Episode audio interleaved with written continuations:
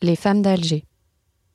Entre le 13 décembre 1954 et le 14 février 1955, Pablo Picasso peint 15 variations, désignées alphabétiquement de A à O, d'après la toile d'Eugène Delacroix, Femmes d'Alger, dans leur appartement, de 1834.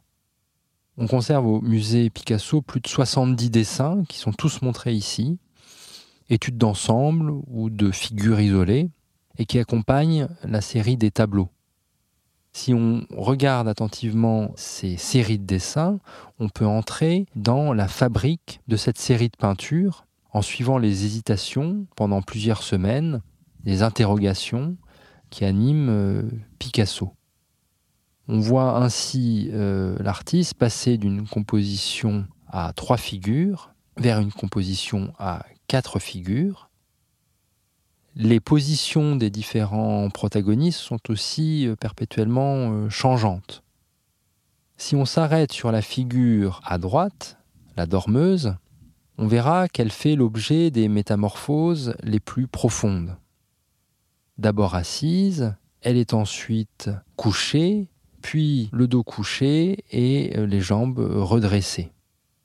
Picasso regarde très attentivement euh, cette figure et lui consacre nombre de dessins.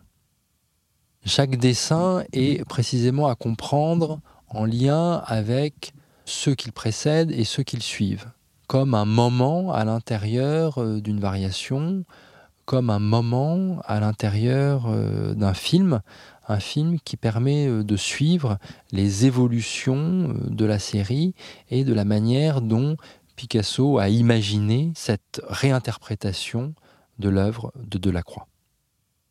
Le prêt exceptionnel du tableau de Delacroix consenti par le musée du Louvre pour cette exposition permet de comparer l'œuvre originelle au réaménagement radical, aux transformations qu'opère Picasso.